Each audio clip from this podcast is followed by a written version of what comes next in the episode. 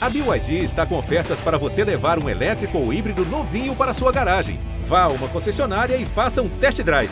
BYD, construa seus sonhos. Se o próximo fizer, o Palmeiras é campeão! Palmeiras, campeão! Marcelinho e Marcos, partiu, Marcelinho bateu! Marcos pegou!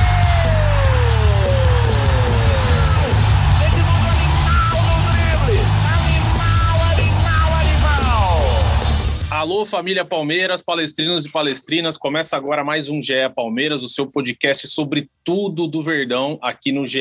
Globo. E hoje temos uma volta aqui, primeira vez que eu faço o programa junto com ele, Thiago Ferri, muito prazer, obrigado por estar aqui hoje, pô, prazer dividir essa mesa aqui com você e com esses dois caras que a gente já apresenta. Pô, prazer é meu, um abraço para todo mundo, saudades do pessoal aí. Zito, até falei de vez em quando, o Boca também, eu falei nas férias, o Boca vai fazer um projeto fitness para mim, para quem não sabe, até o fim do ano eu estarei... Boca que nesse momento mostra o bíceps aqui. Exato, eu vou fazer isso, daqui a alguns meses eu vou fazer isso na gravação, mas o Boca tá me ajudando aí a entrar numa vida mais saudável, foi o que eu aproveitei para fazer nas férias, e enfim, saudades de todos vocês, vamos falar agora de Palmeiras aí. E aí, Boca, como é que estão as coisas? Tudo em ordem? Palmeiras ganhou, feliz? Quando surge Lucão, quando surge Zito, quando surge Ferro, o prazer tá sempre aqui com vocês. E aquilo, né? Campeonato Brasileiro é aquela parada, né, família palestrina? Quando surge a todos vocês, claro que estão ouvindo o podcast, é aquela parada. Imagina que lá na frente tem aquele carrinho que já tosse pra caramba, aquele carrinho que não tá fazendo revisão, tá lá... E aí atrás vem aquele caminhão, né? Só na buzina. Isso é Campeonato Brasileiro. Isso é Campeonato Brasileiro. Se segura você aí que tá na frente, que o Palmeiras chegou. Muito bem. E aí, Zito? Tudo em ordem? Como é que estão as coisas? Tudo tranquilo. Ótima rodada pro Palmeiras, né? Tava vendo aqui a nossa tabela no GE. O Palmeiras ganhou 7 posições nessa rodada. 7 posições. Então, cara, é muita coisa. A rodada deu tudo certo pro Palmeiras. Claro que tá todo mundo muito próximo, né? A diferença do segundo colocado, que é o Palmeiras, pro 14º é de 3 pontos. Que é o Flamengo. Então, tá tudo muito, muito junto. Mas, ótima rodada. Deu tudo certo. O Palmeiras foi um jogo interessante lá, em Caxias, né? E a rodada ajudou. Quem tava na frente empatou, perdeu. Então, o Palmeiras se deu muito bem. E como o Boca falou, né? Esse Palmeiras atual, quando embala, ele causa um impacto nos adversários. O Palmeiras aprendeu a decidir, aprendeu a ter a rotina de ter a pressão por disputar coisas grandes, né? Então, quando esse time embala, é um problema para os adversários. E esse Palmeiras que começou mais ou menos, teve aquele jogo contra o Ceará, aí empatou bastante, aí todo mundo, o Palmeiras vai dar preferência, mas talvez não dê, porque talvez fique para trás, tal, aquele papo todo. E chegou, né? Palmeiras, o São Paulo, que é um time que todo mundo estava falando que não, o São Paulo vai brigar, o São Paulo tá super bem, e o Palmeiras agora já está em segundo, empatado em 12 pontos com o São Paulo. O Corinthians, que na minha opinião está tendo mais resultados do que bola, inclusive no Clássico ontem, achei que o São Paulo jogou melhor que o Corinthians. E o Palmeiras, que fez uma partida contra o Juventude, assim, do ponto de vista defensivo impecável, não sofreu nada. E teve mais uma vez gratas surpresas, por exemplo, o Gabriel Menino de novo conseguiu entrar e fez até um gol.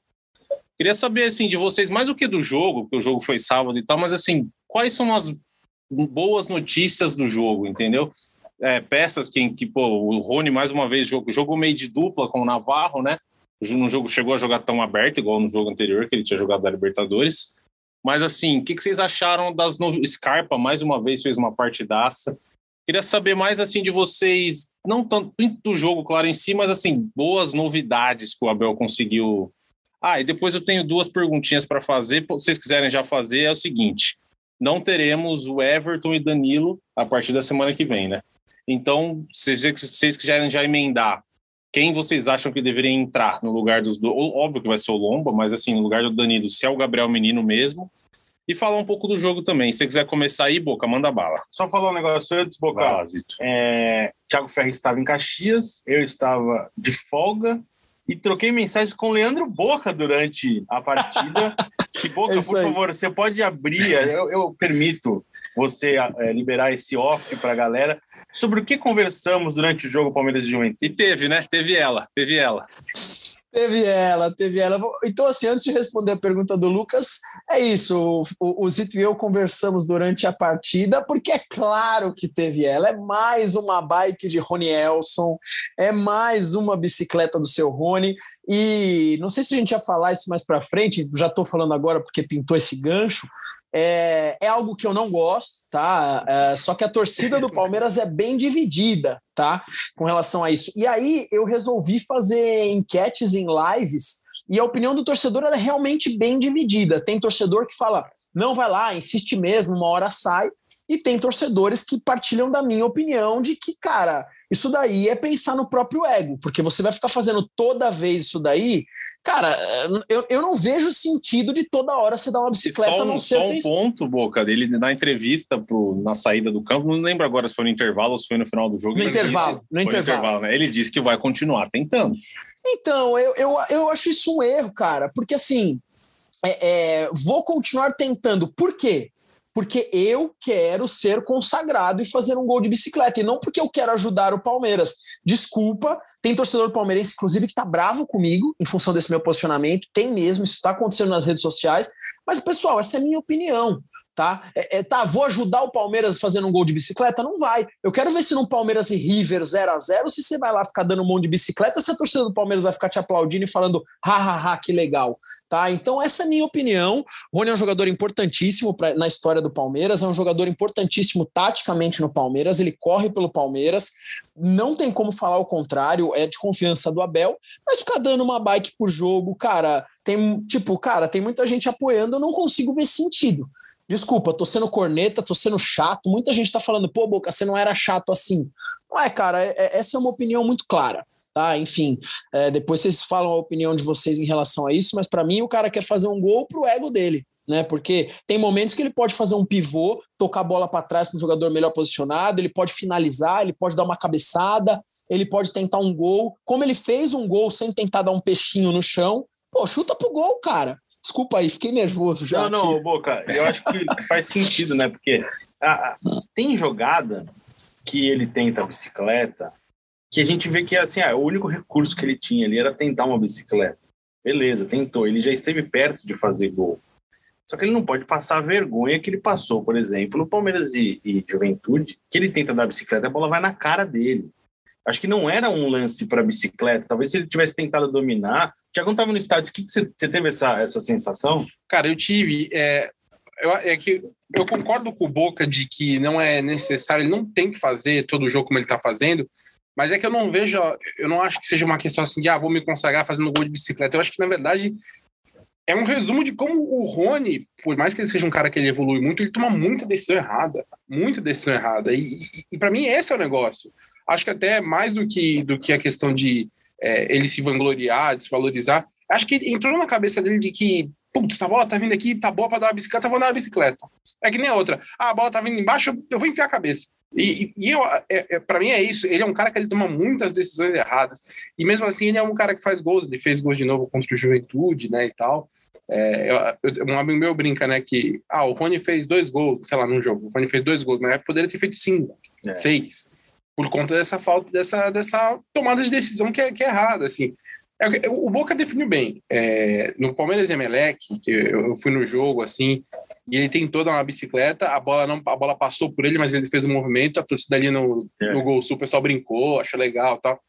Pega um jogo mais encrespado, ele faz isso, o pessoal não vai levar na brincadeira como tá levando. Então, acho que o Rony tem que dosar um pouco nessa questão de tomar decisão. Ele precisa ser um cara cada vez mais calmo para finalizar, até porque aí eu, emendando com o que eu acho que teve de interessante no jogo, foi a forma como o Lucas falou, de como o Rony jogou.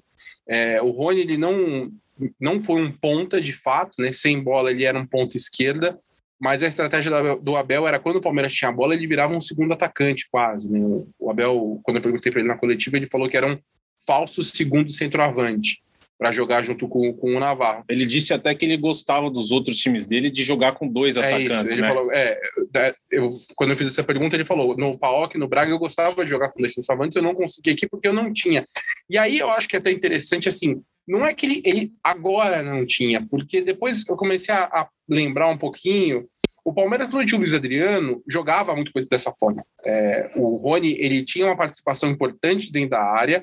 O Luiz Adriano, ele fazia o perfil do que fez o Navarro, especificamente no jogo do Juventude, pegando o que o Palmeiras fez contra o Juventude. O Navarro saiu muito da área, né? E não é nem muito a característica do Navarro. Eu acho que o Navarro é um cara mais pivô. Mas o Navarro saiu muito da área, até levou a melhor, conseguiu algumas faltas, fez pivôs em cima da defesa do Juventude, que o Abel entende que ele é um cara que joga com um apoio, como o Luiz Adriano. E o Rony atacando o espaço. Então isso era uma coisa que já acontecia muito. E aí na esquerda foi o Jorge e era o Viña. O Viña fazia essa função de jogar como um ponto esquerda quando o Palmeiras tinha a bola. O Vitor Luiz fazia isso muito. Também, exatamente. O Vitor Luiz, ali comecinho da temporada passada, ele foi assim também. Acabou que depois, com as movimentações do elenco, não tinha, de fato, como fazer. O Davidson não faz essa função. Então, mesmo. Esse que acho que fez essa função até contra o Corinthians, que ele faz gol, né? Foi esse jogo? No Paulistão, exatamente. Que depois, o segundo gol do Luiz Adriano. Ele tá, inclusive, tabela com o Rony, não é? O Rony ajeita, ele faz o gol. Verdade. Exatamente. Então, era uma coisa que o Palmeiras já fazia e foi interessante em alguns momentos. E agora, tendo o Navarro, que por mais que ele não tenha tido um desempenho exuberante, eu acho que ele tá tendo mais confiança, mais minutos, mais rodagem. Isso é importante, porque num elenco curto, todo mundo precisa entregar alguma coisa, cara. Não tem muito jeito. Com 24 jogadores no elenco, quem entrar precisa entregar alguma coisa. E o Navarro está entregando um pouco mais ultimamente, vai ter no segundo semestre o Merentiel. E o Menino também é um outro nesse ponto de, num elenco curto, precisa entregar. São 2 jogos importantes em sequência. Depois do jogo, o Menino até deu uma entrevista, achei ele bem consciente de que é a questão dele, ele precisa trabalhar e se recuperar. E ele teve 2 boas demonstrações nos últimos 2 jogos. Então, eu fico com essa nova ideia, de repente, essa nova velha ideia aí do Abel de montagem de time e essa recuperação de alguns jogadores como o Gabriel Menino, com umas coisas boas ali em Caxias. Eu gostei muito, mais uma vez, da participação do Gustavo Scarpa. Eu acho que até... Bela jogada no primeiro gol. E assim, antes a gente viu o Scarpa, às vezes, muito disperso do jogo, não participando do jogo. Às vezes a gente até brincava entre nós aqui, o Scarpa tá no mundo dele ali, né? Meio que parecia que ele não era uma peça do time, e hoje ele virou um jogador tático muito importante para o Palmeiras, com tomada de decisão, que eu acho que sempre foi uma característica dele, de tentar uma jogada diferente, mas agora não, ele tá combatendo muito mais no jogo, ele participa mais da partida, e acho que ele aprendeu a ter um pouquinho mais de função tática, né, com o Abel, e eu acho que, mais uma vez, acho que vale valorizar isso. E não dá para o Palmeiras cogitar perder o Gustavo Scarpa de graça. Acho que o Scarpa pode ser negociado em algum momento, ele pode sair do Palmeiras, como é o desejo dele, né? Ele já falou por diversas vezes que tem essa possibilidade, tem esse desejo pessoal de querer jogar fora do Brasil, é válido, eu acho que faz parte, porque o Palmeiras não pode perder esse cara de graça. O Palmeiras está numa situação que daqui um mês, praticamente, o Scarpa pode assinar de graça com qualquer clube do Brasil. Se chegou nessa situação faltando tão pouco tempo, é culpa do Palmeiras. Então, o Palmeiras tem que se movimentar. Acho que o Palmeiras está meio... não sei se refém do jogador, mas o Palmeiras tem que se movimentar para acertar um acordo que não possibilite ele perder o jogador de graça daqui a um tempo. Acho que a negociação, neste momento, dá muito mais poder para o Scarpa. Até de tentar uma multa baixa, para ser liberado se tiver uma proposta no futuro, mas o Palmeiras não pode perder esse cara, não pode, essa é a realidade. Talvez uma multa baixa para fora, com uma multa mais alta para times aqui do Brasil, né? Porque, o desejo dele é jogar fora, né? Sim. Então acho que é isso, o Palmeiras... Times do Brasil acho que não tem nem que cogitar, né? Porque a gente vai reforçar um clube aqui no Brasil e perder um jogador de suma importância para o elenco do Palmeiras, né?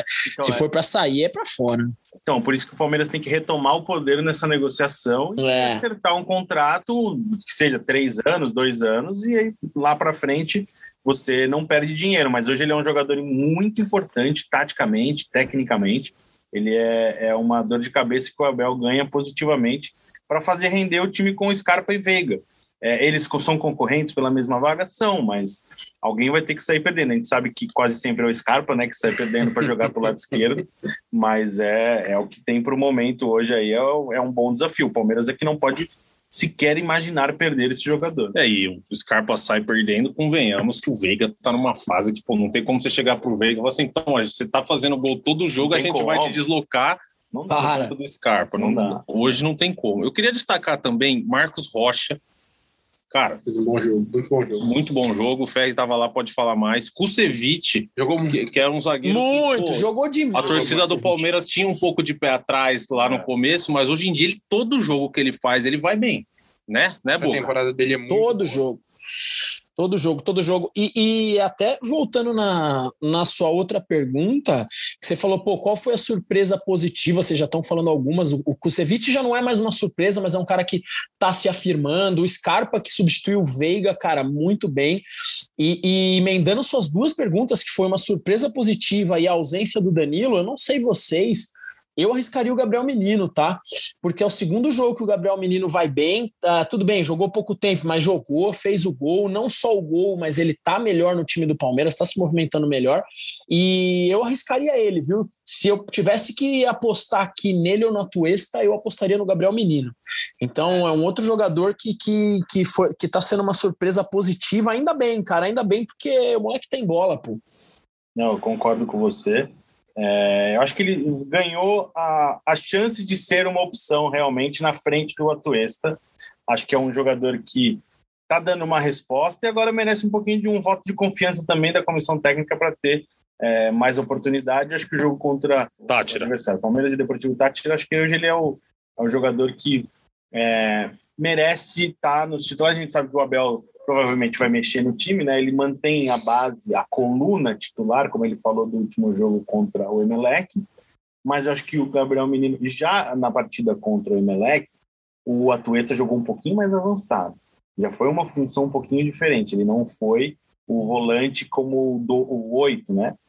Ele acha na cabeça dele que ele é 5, o Abel acha que é 8, e ali ele se aproximou um pouquinho mais de 10. Mas nessa função, eu acho que na função de 8, eu acho que o Gabriel Menino merece ter sequência e talvez aí tentar o pensamento do Palmeiras de recuperar esse jogador, que sempre foi um jogador muito importante, perdeu muito espaço e agora está fazendo por merecer ser considerado como opção. Acho que a tendência é ele poupar o Zé Rafael, né? Na terça. Eu acho que o Danilo, por exemplo, joga. O Danilo, porque depois ele vai para a seleção. Então, o Danilo vai jogar e tem que jogar. Você já tem, certamente, o Everton, o Gomes, que estava suspenso, volta. Marcos Rocha, porque não tem lateral direito reserva. Exato, Danilo. E, então você já tem ali quase meio time titular. Jorge vai ter que jogar, né? O Piquerez está voltando, mas... O Jorge, inclusive, fez um bom jogo também contra o Juventude. Contra o Emelec também a gente tinha achado que ele tinha jogado bem. E eu não vou nem falar do ataque que aconteceu na semana passada ali ao carro dele e tal, mas acho que tem uma avaliação geral na torcida do Palmeiras, no que a gente vê da torcida do Palmeiras, né, de redes sociais, até ali no estádio e tudo mais, criaram uma imagem de que o Jorge está jogando muito mal, e eu não concordo com essa imagem.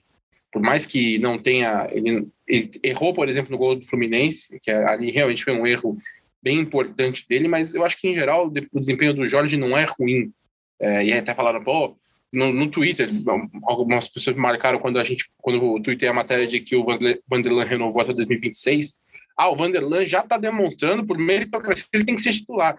Pô, não, cara, o Vanderlan está jogando minutos. Você não acha, Ferri, que é por conta da expectativa? Porque o Jorge no Flamengo jogou demais, no Santos pode também ser. Jogou bem. Será que a torcida do Palmeiras não falou, nossa, agora vai vir um cara que vai ser nível Matias Viña, ele vai voar? Até pode ser, mas mesmo assim, primeiro que ele veio de uma lesão, tudo mais, né? Uma lesão importante e que ele teve uma recuperação no Palmeiras. Eu acho que tudo isso entra no bolo, mas ele não tá jogando mal como muita gente acha. O Palmeiras acho que tem uma situação muito boa nas duas laterais, assim. Acho que na lateral direita melhora até, porque o Marcos Rocha está jogando muito bem, desde que o Abel chegou é um destaque, o Mike entra bem também quando não está machucado, e o Garcia é um cara importante para o futuro, acho que tem um bom potencial. Na esquerda, o Piquerez e o Jorge eu consideraria um nível um pouquinho abaixo da direita, mas eles, para o mercado, para o padrão sul-americano, entregam bem também, e o Vanderlan é um garoto também que vai ter, acho que vai ter um futuro legal no Palmeiras. Acho que está bem resolvido nas duas laterais, por mais que não sejam jogadores brilhantes, pelo que a gente tem por aqui, acho que tá bem resolvido. Sabe o que eu acho que pega um pouco na questão do Jorge?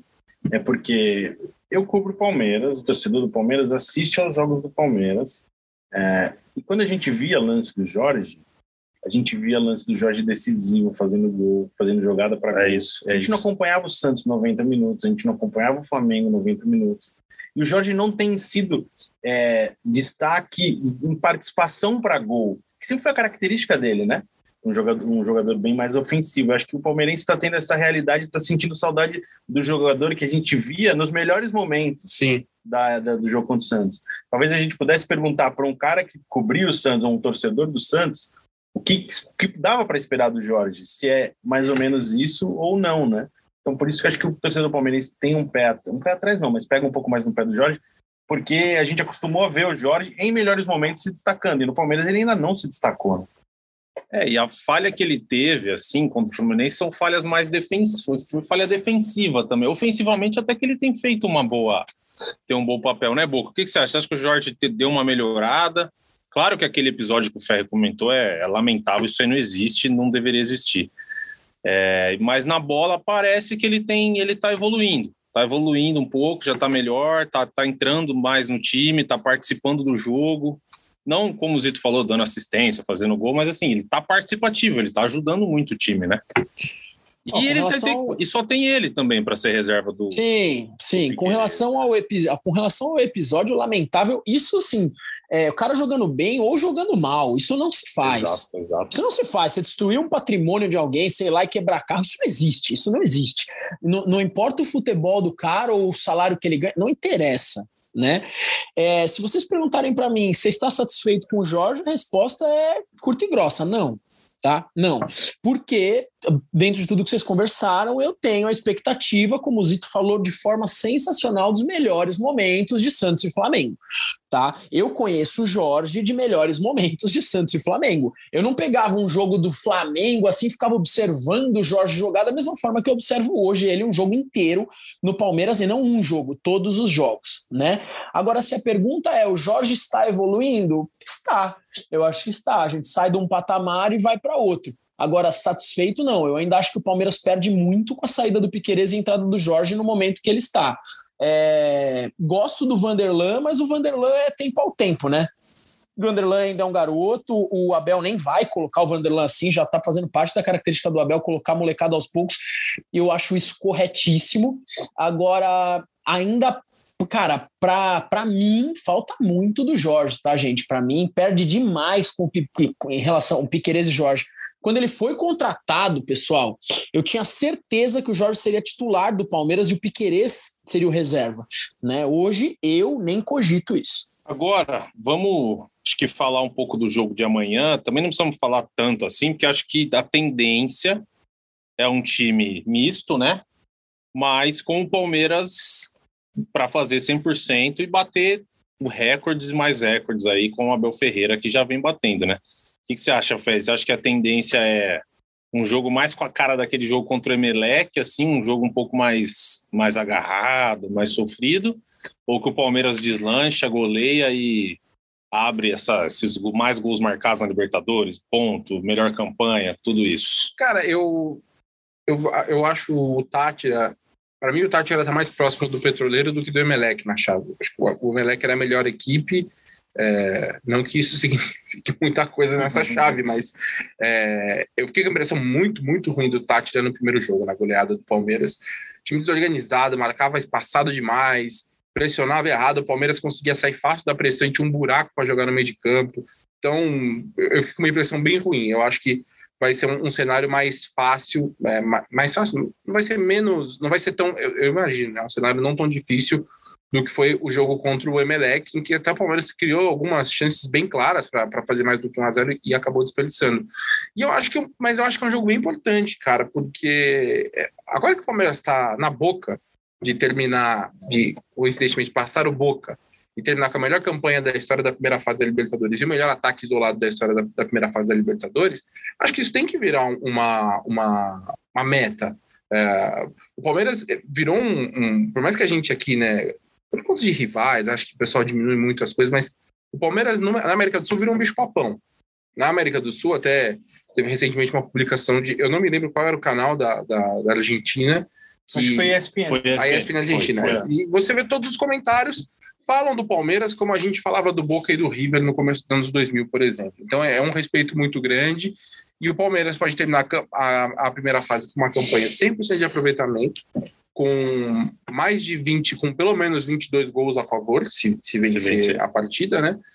E aí com um saldo de gols até melhor do que a melhor campanha da história, que é do Boca de 2015, quando o Boca teve 100%. O saldo do Palmeiras já é melhor que o do Boca, mas aí o Palmeiras precisa confirmar com mais uma vitória, né? Então, não vale nada, não vai te resolver nada, não vai dar título no fim do ano, mas acho que essas marcas são muito importantes, até para reafirmar o tamanho do Palmeiras em Libertadores. É a maior equipe brasileira na história da Libertadores, e conseguir esses feitos aí, acho que isso é uma coisa bem relevante, porque outros tiveram a chave fácil e não fizeram o que começar a fazer. Aí, o Boca com um sorriso no rosto, vai lá, Boca. Isso é louco. Não, é muito orgulho. É muito orgulho. O Ferri foi falando, cara, e eu já acompanho o Ferri e o Zito, na verdade, há bastante tempo, antes de estar aqui com vocês. Inclusive, cara, pra mim é uma honra estar aqui com esses monstros. E ouvir o Ferri falando assim do Palmeiras, cara, me enche de orgulho de uma forma, cara, do Palmeiras, mas de uma forma... que os jornalistas estrangeiros falaram do Palmeiras, falaram porque não tem como não falar. Eu acho que só rival que fica falando de Mundial, porque não tem outra coisa para falar, não consegue ver o momento do Palmeiras, né? Aquele cara que é cego pro futebol atual. O Palmeiras domina o futebol americano. O futebol americano é complicado, né? O futebol sul-americano. Desculpa. O futebol sul-americano há muito tempo, gente. Ó, a gente ganhou a Libertadores de 20, 21 e agora tá para fazer essa maior campanha da história na fase de grupos de 22, mas foi o melhor time na fase de grupos já, tirando de 2000 e tirando do ano passado, que foi do Galo, né? Uhum. Se eu não me engano, outros 2 ou 3 anos. Sim. Então, assim, olhar para o Palmeiras e olhar para a Libertadores hoje é olhar para o grande bicho-papão, é olhar para o grande time da Libertadores. Agora, para um rival é mais fácil falar: o Palmeiras não tem Mundial. É mais fácil. Mas deu um orgulho ouvir no Ferri. Cara, eu vou colocar esse podcast no repeat aqui, só nesse lance do que o Ferri fala. É que, cara, é muito grande. Eu vou no estádio amanhã e, cara, esse jogo pra mim é muito importante, viu, gente? Eu sei que meio que não vale mais nada, né? Mas pro palmeirense, cara, você bater o recorde da história do campeonato mais importante da América do Sul. Ô, louco, cara, isso é demais. É do tamanho do Palmeiras, é isso. O Palmeiras tem 15 pontos, 5 vitórias e 5 jogos, 21 gols marcados, 2 gols contra, um saldo de 19. É um negócio. Acho que o Palmeiras tem quase o dobro de gols do segundo melhor ataque. Eu tava tentando dar uma corrida. O Flamengo aqui tem 13 gols. É muita coisa, cara. O grupo é fácil do Palmeiras, é fácil. Claro que é fácil. Só que o Palmeiras foi lá e fez a parte dele, o que se espera como protagonista. É isso. Não, a gente não tá diminuindo o que o Palmeiras fez, porque o grupo é fácil. E também não tá falando que o grupo... Nem deixando de avaliar que realmente o Palmeiras pegou uma chave que era mais acessível do que foi em outros anos. É verdade, mas é isso. Outras equipes já pegaram chaves fáceis em outros tempos e se complicaram em chaves fáceis, né? Não, e só ainda imaginando que o Palmeiras está fazendo tudo isso com a força do seu elenco. O Palmeiras jogou uma vez com a força máxima. Um jogo. O Palmeiras jogou apenas... contra o Independente Petroleiro na Bolívia, quando todo mundo imaginava que seria este o jogo que não ia jogar com o titular, acabou todo mundo titular. Por isso que a gente imagina que vai mexer. Tem que mexer, né? Aproveita, porque tem clássico no domingo, Palmeiras e Santos. Direto, tem tempo para recuperar os meninos ainda, né? Aproveitando o gancho do Zito, o Palmeiras tem o Santos no domingo e no outro domingo tem o Galo. O Palmeiras livre, né?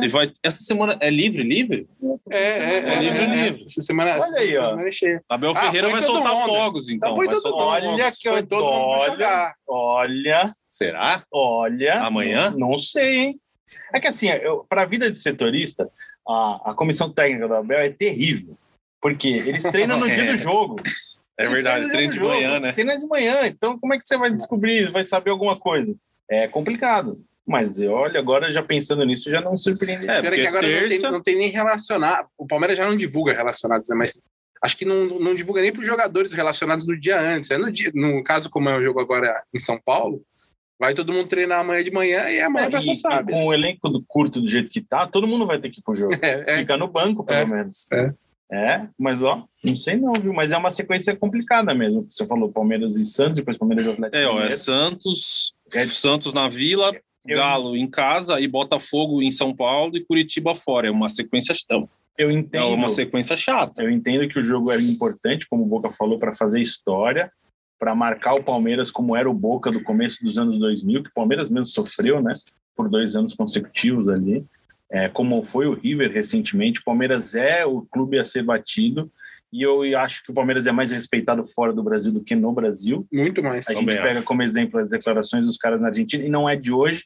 E eu vou até usar isso como exemplo quando a gente estava em Montevidéu para a cobertura da final, e discutindo, até conversando com um amigo meu, e ele falou, os argentinos e os uruguaios consideram um jogo muito equilibrado, com o favoritismo do Palmeiras, pelo que o Palmeiras virou nos últimos anos, né?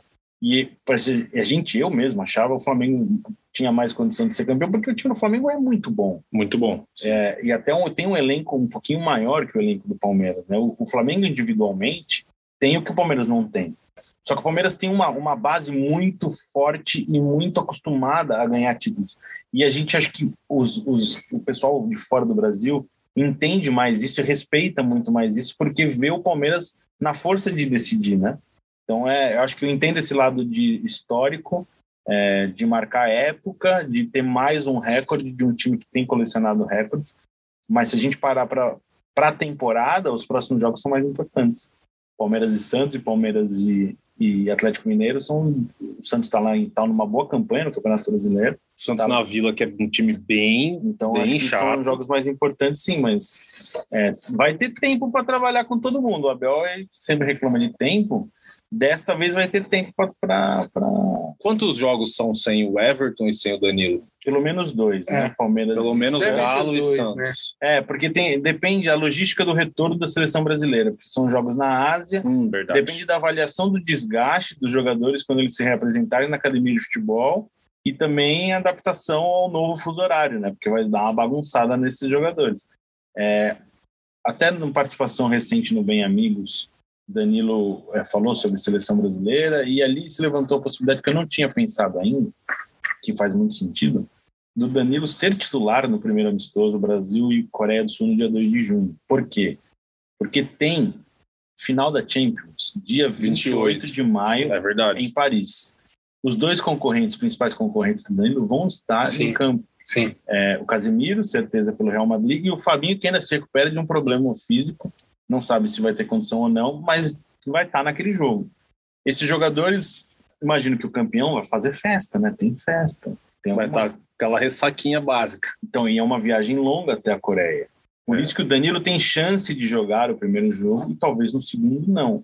Para o Palmeiras, essa logística é maravilhosa, porque o Danilo se apresenta para a seleção, se apresenta para o mundo, para o mercado europeu, como titular da seleção brasileira no amistoso dia 2, e no segundo ele não joga. Daí, já pensando no retorno, para ele, parte física é melhor. Então, o Palmeiras poderia contar com esses jogadores contra o Botafogo, que é dia 9. Mas tudo depende desse retorno, né? Porque o jogo é dia 6, tem que ver como são pelo menos 24 horas, né, de viagem. O jogo vai ser no Japão. Então, vai ser em cima da hora. Quando eu falei com o Anderson Barros lá em Londrina, no dia que o Palmeiras teve os convocados, eles imaginavam que o Palmeiras poderia perder até 5 jogos, por causa daquele amistoso do dia 11, que não foi confirmado, porque eles avaliavam justamente isso, o retorno deles, que impactaria talvez no Palmeiras Atlético Goianiense, que seria no jogo seguinte. Então, pode se aplicar isso também ao jogo do Palmeiras e Botafogo, que é no dia 9. Ô Boca, eu queria uma opinião sua aqui.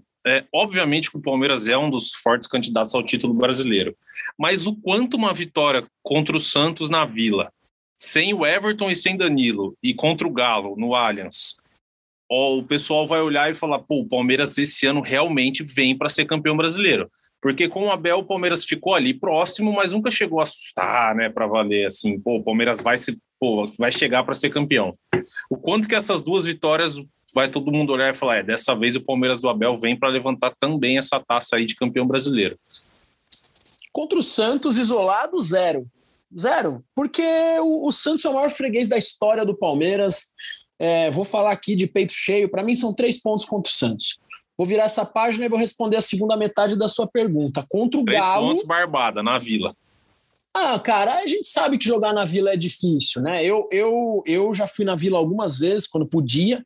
né? E lá é difícil pra caramba. Mas, cara, os últimos jogos Palmeiras e Santos, tanto tempo faz que o Santos não ganha do Palmeiras? Acho que jogava Coutinho, Pelé e Pepe.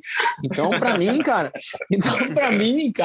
vamos falar de Palmeiras e Galo, cara. O Palmeiras enfrentou o Flamengo de igual pra igual, aquele jogo 0x0, foi um jogo bom, lá no Maracanã, foi um jogo muito bom. O Palmeiras poderia ter ganho, infelizmente não ganhou, mas foi um bom resultado. Agora, pô, se você vencer o Galo sem o Everton e Danilo, pô, cara, e realmente... Eu também não posso falar assim, nossa, agora vai brigar de vez pelo Brasileirão, é o candidato número 1 ao título em função desse jogo.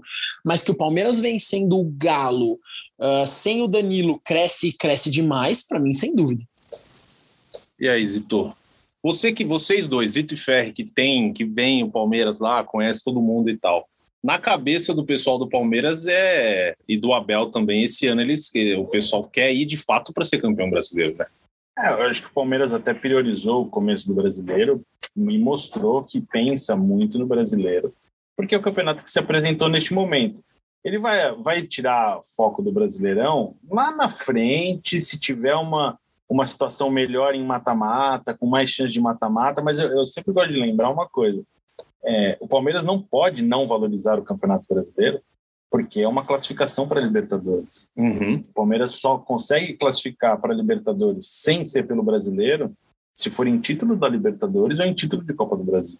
Então o Campeonato Brasileiro precisa ter a atenção do Palmeiras, porque eu acho que para orçamento, para planejamento, o Palmeiras não disputar a Libertadores no ano que vem é terrível. É algo que ninguém imagina, né? Sim. O Palmeiras vem numa sequência tão importante que ninguém imagina o Palmeiras fora da Libertadores. Então, sim, o brasileiro é importante por causa disso.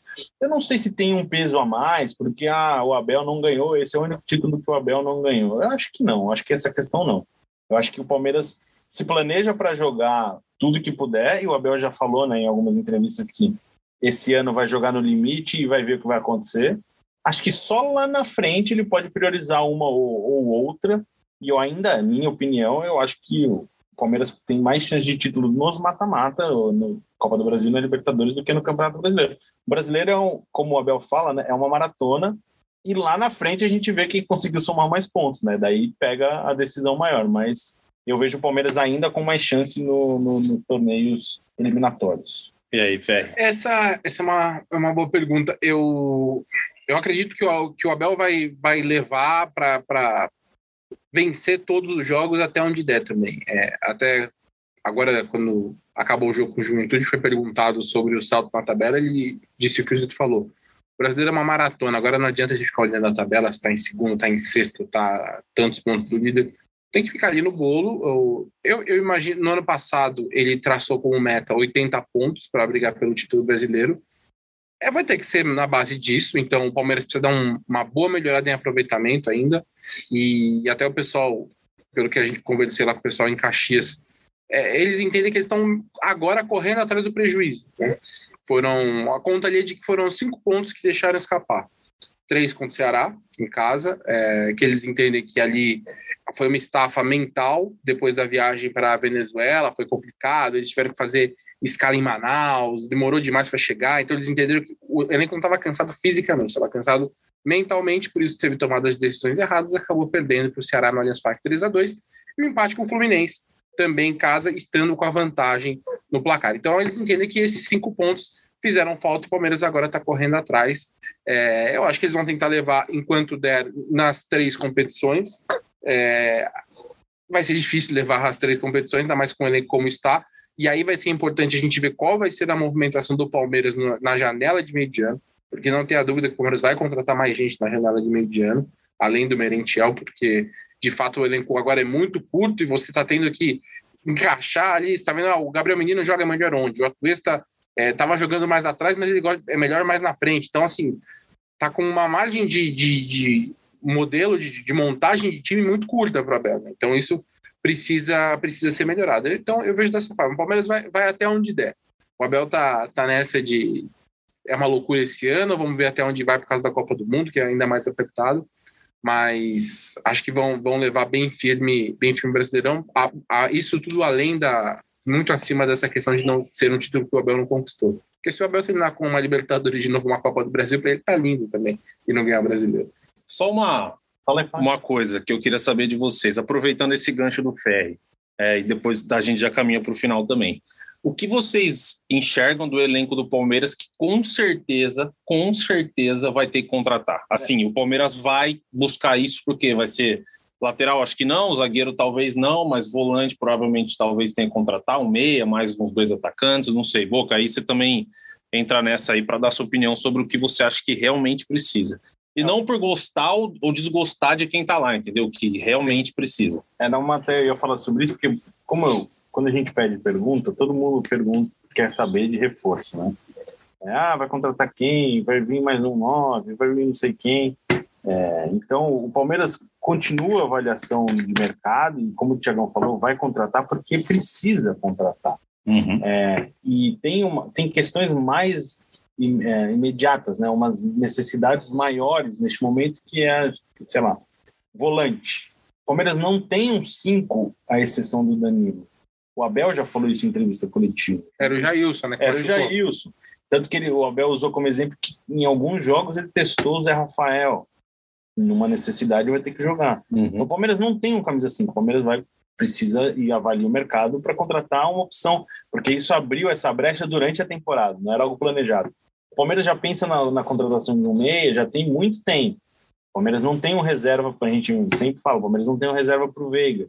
Quando o Veiga não joga, vem o Scarpa para o meio. Até acho que rende melhor dessa forma. Uhum. O Palmeiras antes pensava num atacante, além do centroavante, que o Abel abriu a possibilidade. O Palmeiras realmente tem essa possibilidade de contratar mais um atacante, mas a chegada do Merentiel dá ao Abel a possibilidade dele reforçar o lado esquerdo do ataque, com o Rony, como ele tem feito nos últimos jogos com o Rafael Navarro. O Abel sempre quis um ponta canhoto. A gente vai lembrar quando tentou o Ademir daquela vez no ano passado, né? Uhum. Então o Abel sempre quis. Que acabou indo pro Galo, né? O Rony não é um ponta canhoto, mas é mais uma opção que ele ganha de lado. Então vai tendo essas movimentações de zagueiro. Não sei se o Palmeiras precisa muito de um zagueiro. Claro que é curto, são 2 e 2 neste momento, né? E o Jailson, que poderia fazer a zaga improvisada em algum momento, não está à disposição. Só que daí também a avaliação da comissão técnica foi de liberar o Renan para o empréstimo para o Bragantino. Então é um erro de avaliação da comissão técnica se o Palmeiras está no mercado procurando um zagueiro, que não teria necessidade neste momento. Tem o Lucas Freitas, tem o Naves, né, que entrou contra o Juventude, está começando a ganhar espaço no elenco profissional. Eu acho que de imediato, hoje, meio de campo, e talvez um atacante, mais um atacante. Não vejo necessidade nas laterais. Na zaga, eu acho que dá para ir levando com o que tem. E é isso. E aí, Boca, você que tem a voz da torcida, Boca, o que você quer ver no Palmeiras? Cara, o torcedor fala muito com o coração, né? É complicado. O Zito descreveu perfeitamente o que realmente o Palmeiras precisa, né? O Merentiel não é o atacante dos sonhos, eu nem conhecia o jogador praticamente, né? Conhecia de nome ali, mas nunca tinha visto jogar. Então, para mim, ainda faltaria um cara lá na frente. Para mim, o Palmeiras precisa depois da lesão do Jailson, a gente precisa de mais um jogador lá no meio-campo, tá? De repente, é complicado ser torcedor. Eu vou falar um centroavante, um meia, um volante, é difícil. Mas eu acho que nas laterais. Tem que lembrar que não é Championship Manager, né? Não tem muito pra onde correr. Só que acho que nas laterais agora não é o caso. O Jorge precisa evoluir um pouco, tá? Ele vem evoluindo, mas ele precisa evoluir mais, na minha opinião. E na zaga, cara, eu tô muito feliz com as últimas atuações do Kuscevic.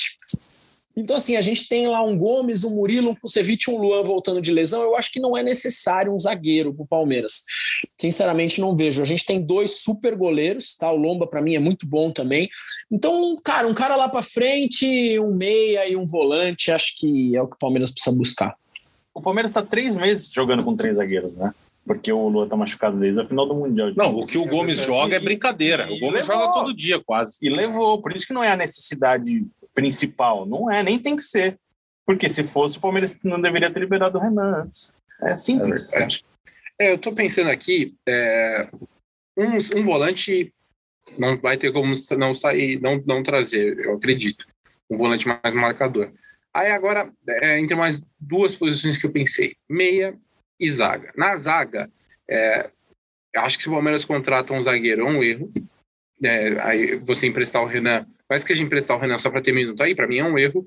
E é um erro também para mim, porque você tem, mais do que o Naves até que jogou, o Lucas Freitas. O Lucas Freitas não tem mais idade de 20, o Palmeiras renovou com ele, é um zagueiro canhoto, jogou bem a copinha, ele não pode jogar no sub-20 e ele está nesse meio do caminho ali. Ele não está definitivo no elenco profissional, mas não pode jogar na base. Então, eu acho que se você está no elenco com 4 zagueiros, ele pode ser o 5º zagueiro, cumprir banco ali, entrar em algum momento. É óbvio que isso depende da avaliação da comissão técnica em treinos e tal, mas acho que o Palmeiras pode trabalhar por isso, porque o Lucas Freitas demonstrou, principalmente na Copinha, acho que ele demonstrou boas coisas para ser esse 5º nome, então não contrataria. E aí no meio campo, essa discussão sobre o meia, o Scarpa deu um azar danado, cara, porque ele tá jogando bem com o meia, mas ele tá disputando com o Veiga, ele vai perder essa disputa com o Veiga, não tem como, né? Então... E você não pode tirar o Scarpa do time para pensar, vou ter um reserva para o Veiga. Posso entrar só nessa discussão agora? Claro. Porque o Henrique Assali, um cara que trabalhou até com você também, né, Thiago? Trabalhou comigo no Jornal Lance. Foi chefe de editor de diagramação do Jornal Lance. Eu pedi perguntas, ele mandou aqui, ó. Ele usa exatamente o exemplo de Scarpa e Veiga. Ele pergunta se não tem uma possibilidade dos dois jogarem no meio. Como eram os times da década de 90, que ainda tinha aquelas formações com 2 meias, né? Um centroavante e um segundo atacante. E eu vou usar o exemplo da entrevista do Vitor Pereira no pós-clássico Corinthians e São Paulo. E ele levantou uma possibilidade ali para falar sobre Roger Guedes, que ele, em uma das frases ele cita aqui, por que não existe mais o 10 no futebol? Sim. Porque a característica do jogo hoje é muito diferente. Sim. Então você precisa muito do jogo pelos lados, principalmente na parte defensiva. Sim. E eu acho que isso já explica um time não ter a condição mais de jogar com 2 meias. Faz algum sentido o que eu falei? Para mim faz total sentido. Também acho. Para a gente, vamos imaginar, para colocar os dois por dentro, vamos imaginar um meio campo como se fosse um 4-1-4-1, certo? Com o Danilo ali de primeiro volante, uma linha com 4 e os dois pelo meio. Você tendo os dois pelo meio, o que você vai ter que fazer? Você vai colocar o Zé Rafael pelo lado, por exemplo? Você já vai perder uma posição para o Zé Rafael. E o Dudu vai ficar do outro lado, com possivelmente o Rony na frente. Como é que você vai fazer a movimentação do Palmeiras para marcar? E até você vai tirar a função do Zé Rafael. Se você colocar o Zé Rafael, por exemplo, junto com o Danilo, você já vai puxar um dos dois para a ponta. Então já não vai funcionar. Então não tem como, hoje em dia o jogo é muito pelos lados, e mesmo a recomposição, você precisa muitas vezes recompor, fechar uma linha de 5 com algum dos pontas, ou meia que está pelo lado. Eu acho que realmente eu não vejo como colocar 2 armadores por dentro nesse momento no Palmeiras, tanto, né? Que quando joga os dois, muitas vezes o Scarpa faz essa ala e joga na ponta esquerda e marca muito ali, né? Não, e já teve um momento que o Veiga fez isso, né? O Veiga jogou também, aberto pelo lado direito com o Scarpa centralizado. Sim. Então ele já testou essas duas possibilidades, mas sempre um de algum lado. Claro que tem o meia que joga pelo lado, o Veiga jogava aberto pelo lado direito e caía muito pro meio. O Scarpa mesmo joga na esquerda também. E vem muito pro meio. Só que eu acho que os dois, na função antiga de Rivaldo e de Djalminha, Zinho e quem era? Edilson naquele time lá? Não lembro direito. Acho que era. Eu não lembro. Era. Então, acho que não tem mais como também. E a entrevista do Vitor Pereira tocou nesse exemplo aí e voltou no assunto por que não tem mais o camisa 10. E realmente... E o Abel não deu declarações recentes sobre isso, mas ele compartilha da mesma visão. O Abel também entende que camisa 10 é uma... O desejo que a gente tem no Brasil por um camisa 10 é uma coisa muito fora do que é o futebol hoje. Ele também entende que o Veiga joga porque o Veiga não é um 10. O Veiga joga porque ele é um cara que ele tem a capacidade de trabalhar muito bem ofensivamente, mas é um cara que ele recompõe, ele marca se precisa, ele faz muito mais do que ser o 10 que espera. Ele não é o Valdívia, que é o 10 que espera a bola chegar para resolver jogadas. Então, por isso que ele consegue jogar. E aí, nessa posição, eu tenho uma dúvida sobre isso. Eu acho que eu contrataria mais um meia, de um cara mais novo ali, um cara sem tanto nome, uma contratação, talvez no estilo das que o Palmeiras faz normalmente, um cara que seria para dar mais opções para o elenco, porque o John ali, não tem jogado, né? Que era um cara que acho que poderia ganhar alguns minutos. Eu gostaria de ver. É, o Abel precisa, acho que o Abel precisa colocar um pouco mais o pessoal da Copinha. É, o pessoal exagera, o Abel não gosta da base. Não, o Abel gosta da base. O Abel, mas acho que em alguns momentos ele pode colocar um pouquinho mais para os caras irem experimentando. Acho que, além dos treinos, acho que esse jogo, o Palmeiras tem tido alguns jogos que eles podem ter alguns minutos, e aí eu acho que o Jonathan poderia entrar nesse miolo aí. E aí, Zito, mais alguma pergunta? Sim, ou caminhamos? Só o pessoal tá falando de reforço, e muita gente perguntando da renovação do Gustavo Scarpa. A última informação a gente publicou na semana passada, que o Palmeiras fez uma proposta, o Scarpa fez uma contraproposta, e tá nisso por enquanto. Programa gravado nesta tarde de segunda-feira. Então, para todo mundo que perguntou também... Segunda-feira, 23. Sobre o Gustavo Scarpa, é isso que a gente tem neste momento. Qualquer novidade na página do Palmeiras, no GE. E aqui uma pergunta legal, que ó, a Leonora Matos manda aqui. Já valeu, Boca, já vou perguntar para você direto. Lembrando que a fase de grupos termina nessa semana, né? Uhum. E dia 27 está previsto o sorteio... Sexta-feira, né? Das oitavas de final. Do início do mata-mata. Se desse para escolher adversário no sorteio da Libertadores, dá para escolher um adversário, Boca? E lá de quem vem. Você fugiria lá vem. Nesse sorteio das oitavas de final? Olha, cara, muito escolher... boa é uma pergunta muito boa, uma pergunta difícil de responder. Na verdade, tem alguns concorrentes aí que o Palmeiras não vai enfrentar, que eu gostaria que não enfrentasse mesmo, porque vão ser primeiros dos grupos, Estudiantes, o River, o Galo, são clubes que não seria legal enfrentar. Agora sim, cara, precisa ver os outros grupos lá, Libertar, Colón, eu acho que poderia ser um caminho um pouco mais tranquilo. Tem outros clubes ali que não sei se seria uma afronta muito grande ao Palmeiras aí. Eu não... Assim, time que quer campeão... Tem aquela história, né? Time que quer campeão não pode escolher o adversário. Eu não concordo muito com isso aí, não, tá? Tá certo que assim, o ano... eu não concordo muito com isso. Não concordo. Eu acho isso uma afirmação um pouco esquisita. Porque... se você pega... Acho que não é questão de escolher, né, Boca? É fugir da... Pô, exato, se você puder fugir de uma pedreira nas oitavas, por que não? Exato. Cara, se você enfrenta um time mais fraco, a probabilidade de você vencer, ela é maior. Então, eu não concordo muito com essa frase, eu nunca concordei. Eu acho que essa frase, ela foge de estatística matemática. O Palmeiras, o ano passado, passar por São Paulo, passar por Galo, passar por Flamengo, é complicado pra caramba. Não precisa ser tão difícil assim, né? Dá para ir mais na boa. Agora, escolher um, eu também não tô acompanhando os outros grupos assim para falar, puta, esse aqui vai ser mais moleza. Acho que vocês conseguem responder essa melhor. Mas eu não pegaria... Esse que eu citei, eu não enfrentaria, não. Cara, o time que pode ficar em segundo é o Corinthians. Mas não vai ficar, né? Eu acho que a tendência é o Boca ganhar, né? Não, mas e o Corinthians ganhar também. Aí pode ser que nem classifica esses aí, cara. Ó, eu vim do futuro... para falar que o Palmeiras vai enfrentar o Emelec nas oitavas de final e pega o Corinthians nas quartas de final. Cara, eu também tô achando já que tá com uma cara de... Como é que é, Boca? Já estamos na semifinal, se for isso. E digo mais, imagina a cabeça desses caras ser eliminado pela terceira vez pelo Palmeiras na Libertadores. Pelo amor de Deus, porque é regra, né? No contrato da Libertadores do Palmeiras e esse cara aí, está assinado lá o que vai acontecer. Para, esses caras esquecem. Isso aí não tem tradição nenhuma. Quer dar um chute aí, Ferri? Chuta um, vai. Eu vou chutar um também. Eu brinquei do Emelec porque o pessoal pega no pé do Palmeiras e fala: o Palmeiras tem sorte. Ai, o Palmeiras se dá bem no sorteio. Ai, o grupo do Palmeiras é fraco. É só pra essa galera ficar mais puta da vida. O Palmeiras vai pegar o Emelec. Eu vou apostar aqui no... A gente vai, só lembrando que a gente vai voltar no fim do pós-jogo Palmeiras e Deportivo Táchira. A gente faz um episódio mais voltado para o sorteio e também falando do clássico. Pode ser, então. Então fazemos isso. Palmeiras e Talheres? Talheres, de Córdoba. Talheres. Cara, um time... Olha só esse accent. Nossa. O cara é bom. Tô louco. Não, muito bem espanhol. Cara, dá para pegar um Fortaleza. Palmeiras e Libertadores. O Fortaleza é um caso estranho. Tem que ganhar. Mas é um time chato, Fortaleza. E no brasileiro é lanterna. É, mas é um Bragantino time... também. O Bragantino tudo, também dá, não? Toda a fé deles dá.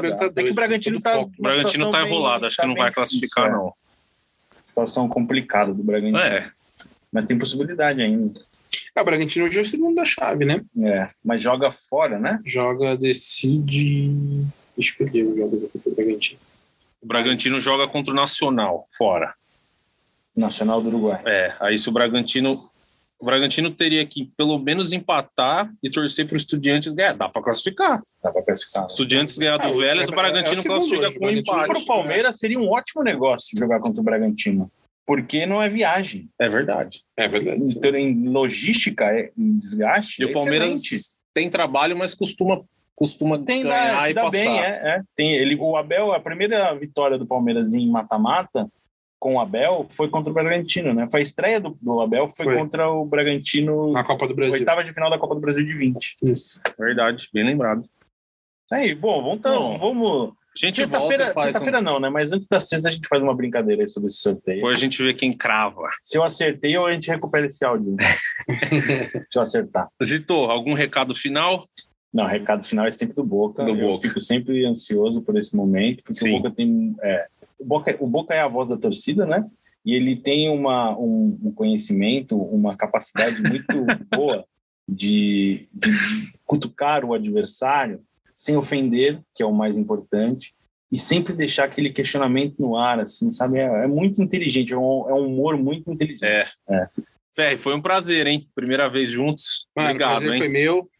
Faremos mais vezes, estaremos mais vezes juntos aqui. Um abraço a todos vocês e até a próxima. Boca, vai lá, faz seu nome então, é a sua hora agora. Eu queria terminar mandando um abraço. É um pouco óbvio, na realidade, esse abraço, mas ele merece, né?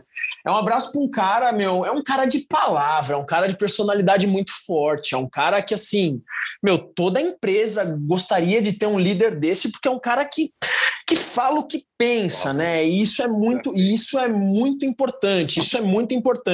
Então, Vitão, meu caro Vitor Pereira, você é o cara, e fica tranquilo, cara, que a maré vai melhorar. Um dia você vai treinar um time melhor, você vai treinar um time com mais status, você vai treinar um time que vai te valorizar um pouquinho mais, um time que tem mais condições de ser campeão, viu, cara? Você é o cara, eu te apoio demais. Grande abraço pra você, Vitor Pereira. Cara, o Boca falou um negócio que eu tava tentando lembrar. Alguém chegou num time grande e falou: porra, como é que é o seu objetivo agora? Só ir bem e ser vendido em breve. Uma coisa assim. Foi no Flamengo. Teve alguém aquele, não foi o zagueiro que chegou no Flamengo e falou: não, quero ir bem pra voltar pra Europa. Essa entrevista é maravilhosa, né? Se Deus quiser, chegando aqui e bem, acho que foi isso. Bom, eu também me despeço por aqui, agradeço muito aí, mais um episódio show de bola. A gente volta depois do jogo da Libertadores e faz um chutômetro aí para Liberta. Ô Zito, como sempre, eu vou deixar agora é todo seu esse momento, brilha. Chutou Devinho, subiu o Breno Lopes e partiu o Zapata. Garoto! Partiu o Zapata, sai que é sua, Marcos! Bateu pra fora!